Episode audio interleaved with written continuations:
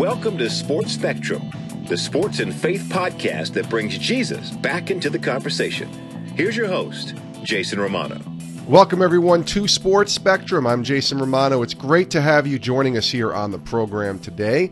However, you're listening to this interview, first of all, we thank you that you're here checking us out at Sports Spectrum, but we want to encourage you to hit that subscribe button on whatever app that you're listening to this podcast on. Click subscribe and never miss an episode of the Sports Spectrum podcast. We've had over 300 interviews here, so many interviews to go back and listen to as well.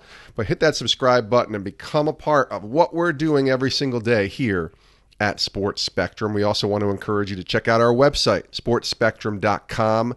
That's a daily devotional every single morning at 6 a.m. to start your day and articles all day long on the intersection of sports and faith. Our brand new redesigned website Check it out, sportspectrum.com. Today on the podcast, I'm really excited to bring to you guys the story of Caylin Moore. His new book is called A Dream Too Big The Story of an Improbable Journey from Compton to Oxford. And by all means, Caylin Moore should be dead in prison or stalking the streets of Compton with his fellow gang members. Instead, this guy is a Rhodes Scholar, an author, a speaker, and a role model for every kid who is deprived of hope in downtrodden communities. And he's got a great story. He played his college football at TCU and then amazingly has, is now a Rhodes Scholar at the University of Oxford in London, England. Just finished that up, and now he's got his new book, his autobiography, that released today, June 4th, 2019, called A Dream Too Big. He actually is on Good Morning America this morning as well on ABC. And uh, we're grateful and thankful to have Caylin Moore come on our podcast and share his incredible story of perseverance and overcoming obstacles and choosing to live a different life than the one that, unfortunately, for many of his peers, was chosen for them. You'll love this interview. Take a listen to Caylin Moore here on Sports Spectrum. Caylin, welcome to the podcast. Thank you for having me. It's a pleasure to be here today. I'm excited to talk to you, Caylin. Uh, it's your story is a powerful one, and I think the best way maybe to get into this interview, this conversation that we're about to have, is to talk about the book. And obviously, we're going to dive deeper into your story as we continue chatting here. But your book is called "A Dream Too Big," and it's released June 4th and uh, I'm excited for it to come out. I've been able to get an advance copy and check it out. the subtitle is says the story of an improbable journey from Compton to Oxford. So tell us about the book. I guess we'll start there and kind of how it came about and why you wanted to write it. Absolutely. So the book is essentially my memoir, uh, the telling of my life story up to this point. And I know it's you know perhaps it's a little strange. You know, I'm 24 years old, uh, but I've experienced so much life up to this point that I just you know, I had so many people requesting and I, it was a great reflection process to think, should I write it now? And I decided to, uh, because ultimately I think it can really deliver some hope to people that perhaps were having a hard time holding on to it. Um, I didn't realize I had a story, uh, necessarily growing up. You look around, you know, the buildings, you look around the streets and it seems like a lot of people are experiencing the same thing. Um, it wasn't until I got out of that environment that I realized that people outside that environment had no idea you know, what was going on in that environment, the day to day hardships, um, you know, the almost impossible distance that you, that one would have to travel and not in a physical way, but the impossible, you know, social distance, I guess, to travel from a Compton to an Oxford. So I just thought it would be a great time to write my book. And it was a great, um, it was a therapeutic process, I must admit, just going through, you know, going through the, um, you know, that my own history and going through, you know, things that I've seen, things that I've been through is super spiritual and uh, therapeutic for me. Yeah, I can attest to that, having written my own book in the last couple years and how therapeutic it was just trying to go through the process of everything that I've been through and remembering stories and talking it through. it's funny too, Caylin. you hear the I guess you call it a, a, mono or motto or whatever it is, but you hear the words "the struggle is real" quite often, right? Mm. right, right. Throw that out there. Oh, the struggle is real here, but your struggles were very, very real growing up in Compton, California. Tell us about that. What life was like as a kid in South Central Los Angeles. Yeah, absolutely. Um, I would say it's it's a type of place where you really have to have uh, a certain mindset in order to thrive in that environment. Um, because the the institutions are not set up such that you will succeed naturally. What I mean by that is, I remember when I first um one my younger brother brought home a dictionary from school one day, and the dictionary was so old that it didn't have the word computer in it. Mm. So early on, that discourages you, you know, academically. And then, you know, the local, you know, you you have gangs, you have, you know, all this violence that's going on around you. I remember picking up uh little fragments of bullets and you know hollow tip uh nine millimeter bullets. We'll find them in the grass. I remember finding uh you know shell casings, and we would get home and we would play marbles with them. You know, hearing gunshots at nighttime, all these things were the norm. It's almost a uh, it can be a place sometimes that you know deprives you of hope. I think kids come in, uh, you know, every kid that I've ever experienced. You know, I've done a lot of speaking. I think kids around, you know, the age four and five, they all say the same things. What do you want to be when you grow up? Lawyers, doctors, et cetera, et cetera, right?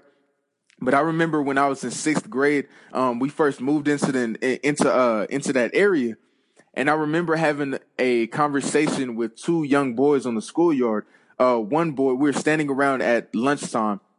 One of the boys uh, said, "You know, one day we're, they were talking about prison, and what he said, he's six years old, mind you. He said, one day when I go to prison, I'm to become a gang member. Then the other one said, when I go to prison, I'll pretend to be religious. I heard that they don't mess with you if you're religious. Hmm. And then when it came around my time to say what I would do one day when I went to prison, um, I didn't know what to contribute to the conversation. Up to that point, at the age of six, I had never imagined myself going to prison. And it was, it's just, a, it's crazy that that was the expectation almost. That was the conversation at six years old. So you can only imagine the reality that the, the youth are seeing when they walk outside of their house or their building and how that shapes their dreams. That's why I entitled the book A Dream Too Big. Because coming from where I come from, you know, just a place of, you know, of poverty, of, of taking, you know, bucket baths, of not having hot water, all these things, um, the dreams to, you know, go to an Oxford or, you know, even you know, be alive by 18, by be alive by 19, not be a gang member, not be gang affiliated, those can seem like dreams too big when you're inundated with those messages all day long, every day. You said the word when we go to prison, not if, is what the mindset of a six year old is. That blows my mind, to be honest with you, because it's it not. Blo- a, it blows my mind, and I'm from there. Yeah, it's not an if, you know, and if I screw up or if I, it's, it's a it's a mindset, I guess, that's ingrained out there to say the words when, like it's expected to happen. Tell me about walking through that mindset of changing from when to if to no, this isn't going to happen to me. I know it, it, got pretty bad, and I'm just reading in the back of your book some of the things that you walk through as a young child. Tell us about uh, just the difficult moments that that you had to kind of deal with, both from your parents' perspective, just from your life perspective.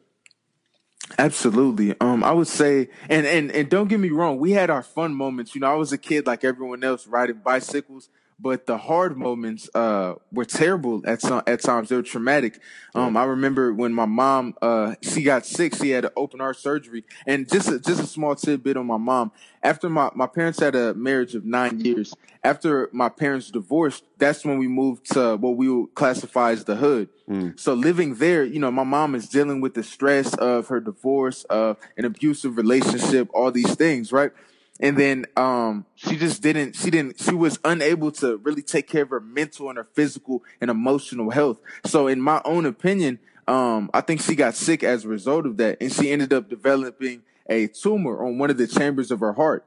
So what ended up happening is my mom went in for open heart surgery um, and then unfortunately oh by, by the grace of god she the surgery was successful but while she was recovering from open heart surgery, she was assaulted by one of the workers at the hospital. Mm. So this puts this puts her in a state of you know depression, uh, uh, just a terrible state where you know she's just depressed. She's recovering physically and psychologically from what had happened to her. So now you know this is the time. You know I'm nine years old. This is when I have to you know grow up. This is when I go from being a baby to a man. You know, start having to contribute you know, financially to the house, you know, with cans and bottles or, you know, whatever I can, you know, candy, selling, selling candy, things like that. So those are, those are some of my earlier hardships. And then, you know, later on, uh, when I was 16 years old, when I was in high school, my father went to prison, um, for a life sentence, uh, for murder. And, you know, it was, it's just, it just seemed like all these things were, were pushing me down. It was like a never ending vortex of adversity, so to speak. Um, just walking to school, Um, you know, I remember there was a point in time where, you know, I had poor grades in sixth grade because it wasn't it was uh it was disadvantageous for me to bring my backpack to school as it would weigh me down if I had to run or defend myself on, you know, 11 mile bus journey to my school. So it was so many different things that, you know, were adverse situations that I faced that I think just one of two of those will be enough for the average person. And for me, for whatever reason, you know, the way God had it, that was every year, that was every day. Mm. Caylin Moore is our guest here on the Sports Spectrum podcast. So, how do you not get caught up in gang violence and becoming a part of a gang? How do you get out of that? Because uh, you know, when you become the man of the house at nine years old, that's a responsibility that no nine year old should have to deal with. And then of your course. dad going through what he just went through. And I think we'll talk about the dad issue in a second, but just how do you not end up falling prey to what it sounds like was taking place in the majority of your area for kids your age? Yeah, I have to say I was extremely blessed. Um, my mom was an incredible role model. I can't credit myself. I gotta, I gotta credit. I got, I have to credit God. I have to credit my mom. Yeah. Um, because for my mom, she um after her divorce, when I was in sixth grade, I mean, pardon me, when I was six years old, at the exact same time when those young men had expectations of prison, you know, that's put on them. You know, it was a rumor at my at my uh, elementary school that they determined how many private prisons they would build based off of third grade test scores. Like wow. these are the things that you these are the things that you hear, right? And these are the, this is your reality. So that's that's what's shaping their reality, unfortunately. Um, and I say I'm incredibly blessed that I had a mom that shaped my reality in a different way. And so my mom, she graduated from law school when I was six years old. So that set that set a different standard for me of you know what it was attainable, what I should strive towards. But unfortunately, um, for many young men and young women that didn't have that opportunity, that didn't necessarily see that, I can see how their life may have taken a different trajectory, and sometimes uh, to no fault of their own. I remember one time I was walking through the neighborhood. It was me and my younger brother, maybe a friend or two, and there were some gang members, and they asked they asked us they were they were in a garage. They asked us if we wanted to get put on to the hood that's a colloquial uh, phrase to say, "Would you like to be initiated into the gang?" Mm. And you know, I, I automatically I had my football with me, so I told him, uh, "No, I'm good. I just want to play. I just want to play ball. I want to play football." And then you know, all my other friends are saying, "No, they're good. They're good." But then there was one young man, and he walked into the garage, and he actually got initiated into the gang. I've never seen that friend ever again since that day. Mm. So just that one decision could have been the difference between me and him. So there's me and him have more in common than we have uh, dissimilar. To be quite honest with you, me and that friend, we did the same things. We played together.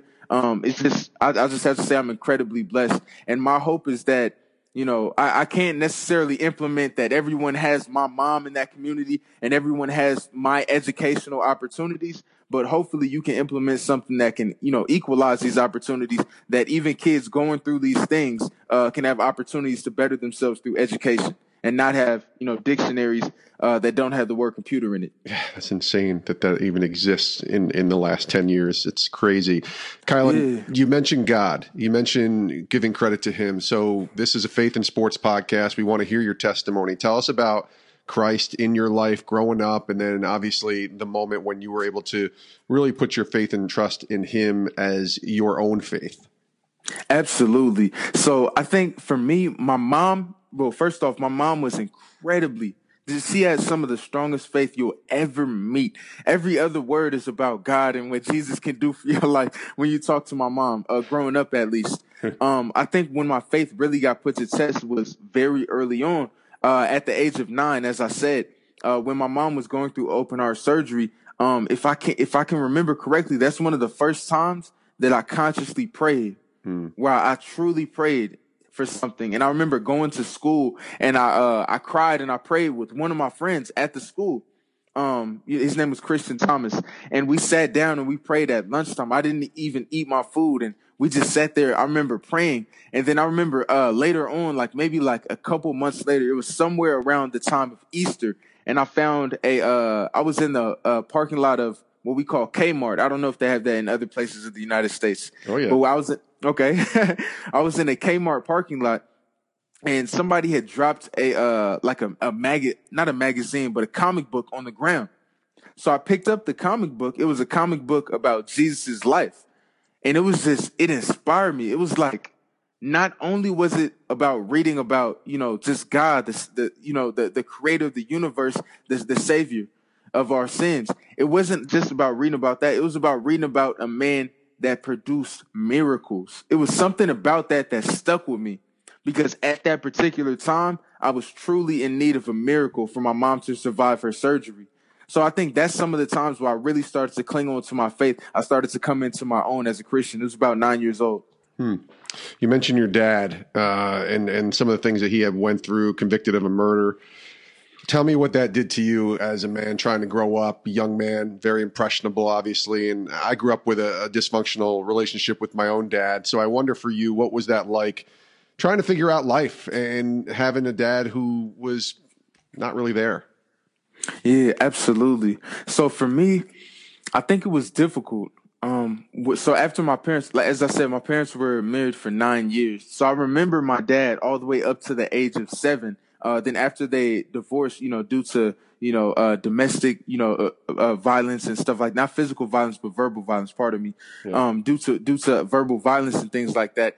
Uh, I didn't see my dad again until he was on the news. So it was like a period of from the age of like seven or eight or nine all the way until I was 16. And the next time I saw him was when he was on the news when the police were telling us uh, that he was a, a, suspect in a murder case. So for me, I just, I, I must admit, I, I grew up confused. I think that would be the best way. It's like I didn't even know how to feel. I don't know if there's like a uh, an adjective to describe, you know, how I felt inside. It's just you feel a certain level of despair and maybe an anger, but you know, love. It's all these things mixed together. So I think it just led me to be, you know, kind of confused, like trying to understand, you know, where's my place as a man? Um, what is it to be a man? I think that's what I thought, spent a lot of time thinking about. And, you know, luckily, once again, by the grace of God, I went to a school that really emphasized, you know, a concept of, you know, positive masculinity and what it means to be a man. I went to a, a Jesuit school. It was an all boys school right in the heart of Watts. And, you know, luckily I had great mentors, black male mentors that would, you know, kind of model, model for me what it looked like to be a man or how you should talk, how you should present yourself, how to be respectful, how to, you know, demand and demonstrate respect when you enter a room, how to, you know, lift up lift people up, give them a shoulder to cry on, give them an ear to listen to. These are all the things I started to learn, um, you know, from this confusion. I, I, just started to seek it out as well as I could. I, I started out so so much so that anytime somebody was saying something wise, I would just write it down. Mm. And I kind of I, kind of started to treat life as my father, if that makes sense. I started to treat I, I thought like this. My mindset was something like this: that you know my father may be in prison, but God is my father at the end of the day. So you know what? I'm going, I'm going to listen anytime my father talks. And uh, my father might talk through this tree. My father might talk through this, this woman right here, through this homeless man. So I started writing down what I call a book of wisdom. And I just would write down any wisdom that I could hear from, from a, from an old man, from a young man, from a man that just got out of prison. And I learned so much through that process of kind of, you know, having God be my father, if that makes sense. You still do that? You still carry oh, a notebook with you? to this day. I'm on my I may I'm probably on my 10th notebook at this time. I've learned so much, truly. I've learned so much just from having an open mind that, you know, God can speak through anyone.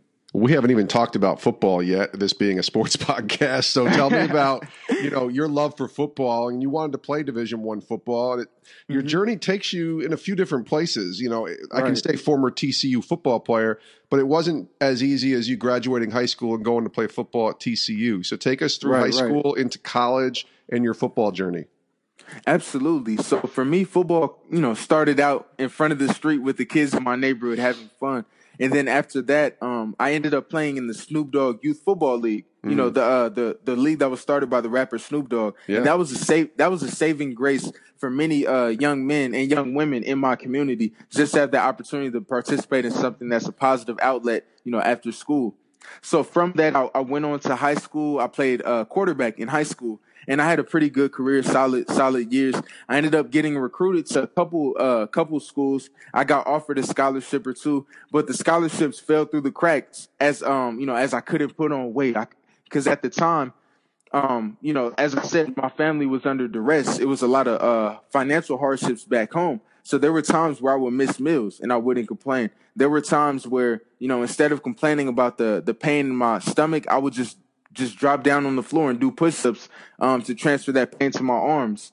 So at this time, I wasn't able to get like the, those big recruitments. You know, I wasn't. Now I'm, you know, I'm I'm about six one, six two, two something. If I, in high school had I matured to that, I would I would have, you know, who knows where I would have been right out of high school. So eventually, I signed uh, with Marist College in New York, and going to that university was a great experience. At that university, I'm still playing quarterback. I eventually worked myself up, uh, you know, to being competitive enough to be in a, uh, to be in consideration for the starting lineup. And then right before the season, I injured my back. Mm. It was horrible. It was it was it was devastating for me because for me, you know, I had you know my own plan, I guess, of was to you know come in to play quarterback to you know to break records to do all these things and then you know see what prospects could be for me in the future for professional leagues and things like that and it didn't work out that way that back injury really derailed me it, it made me so depressed i remember so what ended up happening was, you know, after me being down for a couple months and, you know, barely being able to walk and hobbling around, I eventually, you know, I, I prayed and I and I motivated myself and I wrote down two things on the wall on, on a piece of paper and I put it on the wall. I wrote down Division One football player and Harvard PhD. And I just wrote these things down, uh, you know, in terms of something that was just aspirational, something to reach towards, something to get me out of my bed every day instead of, you know, being down and being depressed and I, I, would look at it every day. Harvard PhD and and Division One football player. I put Harvard PhD. Um, as I said, coming from an environment where they say that they determine how many you know schools, how many prisons they want to build based off of third grade test scores. I knew that that Harvard PhD or anything like that, you know, it doesn't have to be Harvard. I knew that would mean something to my community. That I knew that that would give me an opportunity to illuminate what's going on there and hopefully produce policy that, you know, intelligent policy that can help ameliorate some of these situations. I wrote down Division One football player um, because at the time, as is current, uh, my father was in prison for life, and I told myself you know, that's that's something to strive towards. I'm not gonna stop playing football until my father can see me on the television from the prison that he's at. It was just it was just something about that that I felt would validate all my frustration, would validate all the pain that I was going through, um, and allow me to reconnect in a different way. And so so I ended up looking at those goals every single day. I got a job as a janitor Mm. And my idea of getting a job as a janitor was that, and it was it was one of the only jobs I can get at the time. I ended up getting fired from a from another job. Uh, the the lady she was doing like some shady dealings in the back room, and she was manipulating people's money. And I saw her, and she ended up uh, firing me. But she felt bad that she fired me, and then she ended up hiring me as a janitor. So I, I, I was I was taking everything in stride.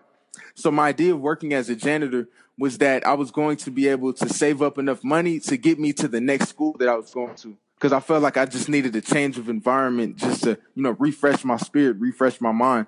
So I ended up saving up that money and, you know, long story short, I ended up making my way all the way to, um, to Texas Christian University. I got there. I switched positions, uh, to strong safety. You know, at this time, my, my body's a little bit differently. I'm a different type of athlete than, than I was in high school. Yeah and I just I just took advantage of all the opportunities. And now reflecting back on my time at, at TCU, I have to say I'm I'm just extremely grateful for all the things that I learned, all the hard work that I put in, and I'm glad that it led to um I'm, I'm glad that I wasn't two inches taller and a couple steps faster because my trajectory will be a lot different right now. Um, you know, I'm doing something that I never would have saw my would have seen myself doing. You know, as as a Oxford University student, um, a lot of times, you know, where I come from, the biggest thing, biggest, most positive thing we can see ourselves doing is uh is only athletics. And athletics are great, don't get me wrong. Um, but there's a lot of different avenues that you can chase down to have a meaningful, purposeful uh life. And you know, luckily I'm super happy that football opened those open those doors for me for me to see other things that I'm also interested in. And in the case of TCU, um, you know, being a football player there, I ended up founding an organization where we went to go help children speak, you know, at local elementary schools and middle schools. And I just, I just started to see another uh, side of me opening up. That was another, um, you know, another side of me other than just an athletic individual, also a spiritual individual, an intelligent individual, a person that's interested in their community. And I'm just extremely grateful that football afforded me the opportunities to explore those avenues. You just said something interesting to me. You said you're lucky you're not an inch and a half or two inches taller and a little bit bigger. Is that because you think if you were, you might have gone to the NFL and this whole journey that you're on right now may not have happened? Yeah, absolutely. Had I like I, I, was thinking back on it. Now, as I said, you know, at my current height and current weight, if I was this size in high school, you know, I was like one of those uh like late bloomers they call them, yeah. where you know I, I didn't you know I didn't have a single sprout of facial hair you know on my face in high school, super late bloomer. Right. And um had had I had I been the size that I was now, who knows? I, I would be playing linebacker, you know, at some university. I would, you know, my my entire identity uh for myself would be much more enveloped in what my physical body could do. I would be much more enveloped you know, in my athleticism than I would, you know, my, I'm speaking for myself, than I would for my spirituality, for my intellect, for all these different things. Who knows, you know, and I'm not saying my life definitely would have went in a positive trajectory, but who knows if I would have been opened up to the things that God had in store for me. So that's why I say, in a in a way, I'm glad I wasn't a couple steps faster, you know, a couple inches taller. I would have a you know a different perspective on life at this particular juncture, and I'm extremely grateful for the things that God has brought me through and taught me through the process. Caylin, you write in your book, uh, "Dream Too Big," about how your dad and mom both got to watch you play that Division One football game at TCU. Mm-hmm. Uh, but interestingly enough, it was your dad from a penitentiary and your mom from the stadium. Can you just maybe take us back to that game and what that was like, and describe the process of having to, you know, play a football game in that light, where your dad is, you know, obviously we all strive to have our dad cheering us on and rooting for mm-hmm. us, and it was just a different type of a situation for him and for you. Right. I think for me, Hmm. One of the things that I thought about a lot, um, especially as a kid, and I think I think about I think about it a lot even now, is am I making my parents proud? Am I making my parents proud? That's something I always think about. Yeah. And for for that day, I truly felt deep down in my heart that both of my parents were completely proud of me. And for me, that was that was bigger than a that was bigger than a national championship. That just it just did my heart well. I think that's kind of how I felt on that day. It was just an incredible rush of positive emotions. Tell me about forgiveness. Uh, it's something that I'm really passionate about. That's what my book is about, and I know that you've had to come to a place where you had to forgive your dad uh, in in for the things that he's done. Tell me about what you've learned about forgiveness in this journey. Absolutely. Um, I think what I've learned about forgiveness is that you know every last one of us is flawed. Everyone is flawed. And hopefully we are not only held in the regard of our mistakes, but we're held in the regard of how we, you know, come back from our mistakes. And I think, um, pertaining to my dad, I think that's one of the things that I learned is that no one can be, no one can be reduced to their mistakes, not even one person. God loves everybody. The, the, the, the lowest person you could think of, God loves that person. Yeah. And so that's, that's one of the things, just adopting that same mindset I have to forgive other people. I have to forgive myself for things that I may have done or, or regret and things like that. So forgiveness has been an incredible thing. I remember when I first went on the uh, the journey of the path towards forgiveness, um, you know, for my own family, for my own father, is I started, you know, writing him letters back when I was in college. And that was at first it was a it was like such a big deal for me. You know, I, w- I would cry over the letters and you know, it was hard for me to write. Then after a while, it just I just started to get a better feeling, a better spiritual understanding of the process that I was going through and how, and how therapeutic it was for both individuals. I think that's that's kind of my perspective on forgiveness. I think it's incredibly important. I think we're all, you know, I'm I'm not necessarily saying we're deserving of forgiveness, but to God, you know, that that sacrifice that Jesus made for us and washing away our sins. If if if that's the example that we have in front of us, it would be a blessing if we could all strive towards that. Mm. Caylin Moore is our guest here on the podcast. The new book is called A Dream Too Big. A couple more questions here with Caylin. I'm really fascinated by the idea of you being a Rhodes Scholar. And I'm probably just not smart enough to really know what exactly that is. Um, but I know it's a big deal. So you say Rhodes Scholar, like okay, I first think in my mind, okay, this guy's really smart and he's getting an amazing opportunity that not a lot of people get. Can you share with us kind of how you became and, and, what that means to be a Rhodes Scholar and just how you ended up in Oxford, England for the last couple years? Absolutely. So in, in short, the Rhodes Scholarship is just, I think they, they herald it as one of the most prestigious scholarships um, in the world.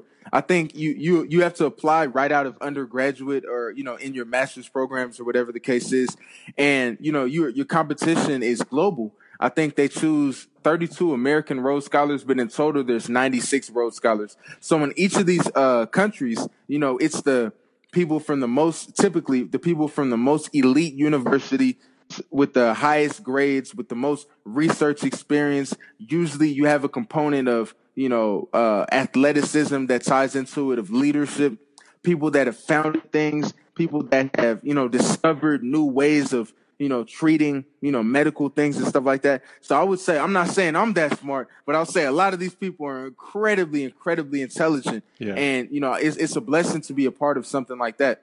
So the scholarship is something that you apply to. It's something that you earn. It's not it's not something that's given to you or you know you're just chosen out of a bucket. It's something that you have to apply to. You have to earn. You have to put in all this work. Uh, then go. You have to interview and then you know hopefully become successful and you know in my case i was blessed enough to be able to do that and you know and to be able to enter an elite fraternity that um you know it has presidents it has you know news correspondents uh prime ministers people that have discovered all types of things. So collectively, it's a, it's a group of, of pretty amazing, pretty dynamic individuals, very intellectual uh, group. So it's a blessing that I was able to, um, you know, get that prize and, you know, take it forward. I think historically, um, Rhodes Scholarship was set up by a man named Cecil Rhodes. And I write about this in the book. Cecil Rhodes would be, um, if people were more aware of, you know, his legacy, people would view him, he, in, in South Africa, the way people view him is the similar same way we, that we view an Adolf Hitler or something like that. Mm. You see him as as a dastardly genocidal individual. But basically, what this man did is in his will, in his trust, he said, you know, I want to make a scholarship um, to educate, you know, the elite of all these, you know, British protectorate countries and so that they can continue to, you know, to dominate the world and take advantage of other people. So eventually, you know, the Rhodes Scholarship started to morph as they had, you know, people of different backgrounds started to rise up and win the scholarship and things like that. So, um, me being a Rhodes Scholar, it kind of defines what a Rhodes Scholar is. The Rhodes Scholarship doesn't define me. I define the Rhodes Scholarship. Um, just like, you know, Myron Rolle, uh, he was an, uh, a, a strong safety, or pardon me, a free safety at Florida State. Yeah. Now he now he's a, a neurosurgeon, very intelligent guy, and he played in the NFL. Um, people like that, you know, define what the Rhodes Scholarship is, as opposed to the Rhodes Scholarship defining them. So that's hopefully uh, the legacy that I'm trying to contribute to is to redefine what this uh, particular award means. So everything you just said to us in the last 30 minutes, at 24 years old, people will be like, "Okay, that's a lot of life that you've been living." Let's just throw on the fact that you're married and you have uh, and you're a dad and you have a daughter. Is it Mia? Uh-huh. So Mia, yes, sir. You you got a lot going on, my friend. Tell me about life right now, and just you, I think you told me off air that you just finished up your time in Oxford. Uh-huh. But yep. being a husband, being a dad, what does life look like today for you and going forward? Absolutely. So being a husband and being a dad, that's the fun part and the most important part for me. I think all my career decisions are secondary to all of my family decisions. And you know, me and my wife, we always make sure that that's the uh, the main focus. I'll just say it's extremely fun. Every day I feel so joyous and so blessed. I must admit. Um, my wife is incredibly intelligent herself. She's a, a polyglot. She speaks uh, four or five languages. Um, and is is this is this incredible person to be around on a daily basis. She's actually a former athlete as well. Um, she had Olympic uh, aspirations. She went to the Junior Olympics uh, when she was young in, in Singapore, and she has the uh, the record for the hammer throw at Texas Christian University, which is where I met her. Okay. And then our da- our daughter, she's just a little uh, bundle of joy. Today is her ten, a ten month birthday technically. Wow. Yeah, yeah. April is the twenty third. She's born July twenty third. But I would say it just makes me incredibly joyous every single day. I must say I'm I, I feel incredibly um blessed. I feel humbled to have the gift of marriage, to have the gift of fatherhood, and to be able to cherish it, enjoy it, and cherish and enjoy it every single day. So those are my big things. And moving forward, um, the less important stuff, which I would deem is my career stuff, I'll be applying to PhD programs in the fall uh, in sociology at a, uh, you know, for example, I'll be applying to Brown, Princeton, Harvard, Yale, Stanford, a couple different schools. And my ultimate hope is to become a university professor. I want to shed more light on, you know, all the topics and things that I discuss in my book and that we discussed in this, um, in this podcast. I want to shed, shed more light on these things and research them and hopefully produce intelligent policy that can bring us forward to a better state. Mm, this is good. I feel like I'm getting, I'm interviewing you before, you know, you go, you, you make it to become president of the United States someday, you know, so I'm getting you in, in, the early part of your journey here. So I'm liking this. Oh goodness. I, I don't know if, I don't know if I'm that smart, but maybe. Hey, we that, both that believe in a God cool. that can do anything he wants. So hey, you just never I, know, I agree right? with that. That's, that's so true. So true. So true. Absolutely. So let's, true. let's close it with this, Kyle. And this has been awesome. And again, the book is called A Dream Too Big, The Improbable Journey from Compton to Oxford. What are you learning today from God? We ask this question to our, our guests here on the podcast all throughout. It's usually the last question. In this season of life where He has you, and you kind of just shared where He has you, what are you learning from from the Lord during this time of life? Mm, that's a good question. I would say, what am I learning? I say today, in this day and age or, or this current time, what I'm learning from God is to be humble and to listen if I could do those two things, um, God will illuminate my path, and I won't. I won't have to. I won't have to worry. I won't have to stress. I'm learning to. Um, what what does it say in, in James chapter uh chapter one verse two? Count it all joy, my brothers, when you meet trials of various kinds. Yeah. Um, for you know that the testing of your faith produces steadfastness, and uh, it says, and let the steadfast fastness have its full effect that you may that you may be perfect and complete, lacking in nothing. So that's hopefully what I'm doing right now is just learning to be steadfast to the things that God is putting in front of me. And I know it will lead to my perfection and completion and whatever it is that I'm trying to do. I love it. His name is Caylin Moore. He is a former TCU football player, 2017 Rhodes Scholar, and father and husband. But right now, he's also an author, and the book's called A Dream Too Big the story of an improbable journey from Compton to Oxford releases June 4th. We're excited to have Caylin here on the podcast. Listen, it's been great to get to know you, my friend, and just wish you nothing but the best. And hopefully, we'll have you on again uh, sometime in the future. Thanks for joining us. Absolutely. Thank you so much.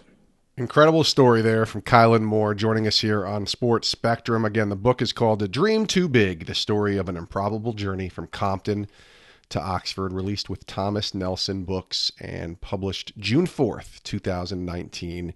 What a story that Caylin has, and uh, just really excited to watch what his future and how his future unfolds. I mean, I wasn't kidding when I'm saying that I would not be surprised if this dude was president of the United States in 20 years. You just never know where God might take you. But check out his book, A Dream Too Big, available everywhere books are found today. Also, give him a follow on Twitter.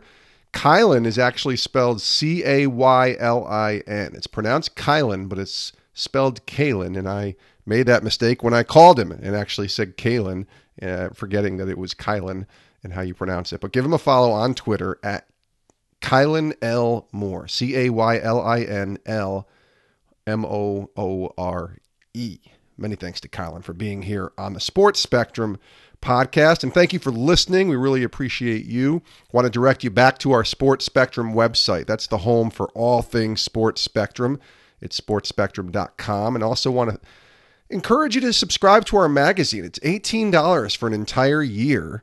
And it gets you our quarterly magazine, four issues of the Sports Spectrum magazine, plus a couple bonus issues.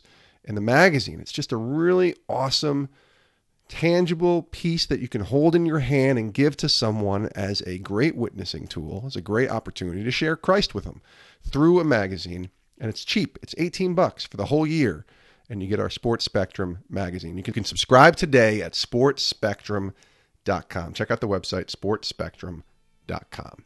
Thanks for listening. We really appreciate you guys. You can find us on social media as well at sports underscore spectrum uh, like us, you know, tweet at us, reply to us, whatever it is. We'll retweet it, we'll share it, we'll respond back to you. Just really appreciate you guys interacting with us and sharing all the great things that are happening here between sports and faith at Sports Spectrum. We'll see you next time with a brand new episode of the Sports Spectrum podcast. Have a great rest of your day. We love you guys, and we'll see you soon.